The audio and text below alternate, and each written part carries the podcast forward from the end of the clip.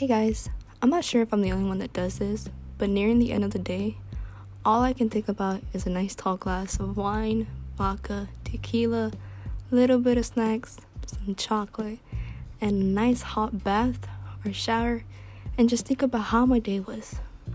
Did I give myself enough self love and self care throughout the day? And if I did, wonderful. That's what we need. And if not, why not? What was the main reason on why you couldn't do that? So, come along on my journey on why I explain why we need to change our perspective on life and how we need to put ourselves first above anybody else.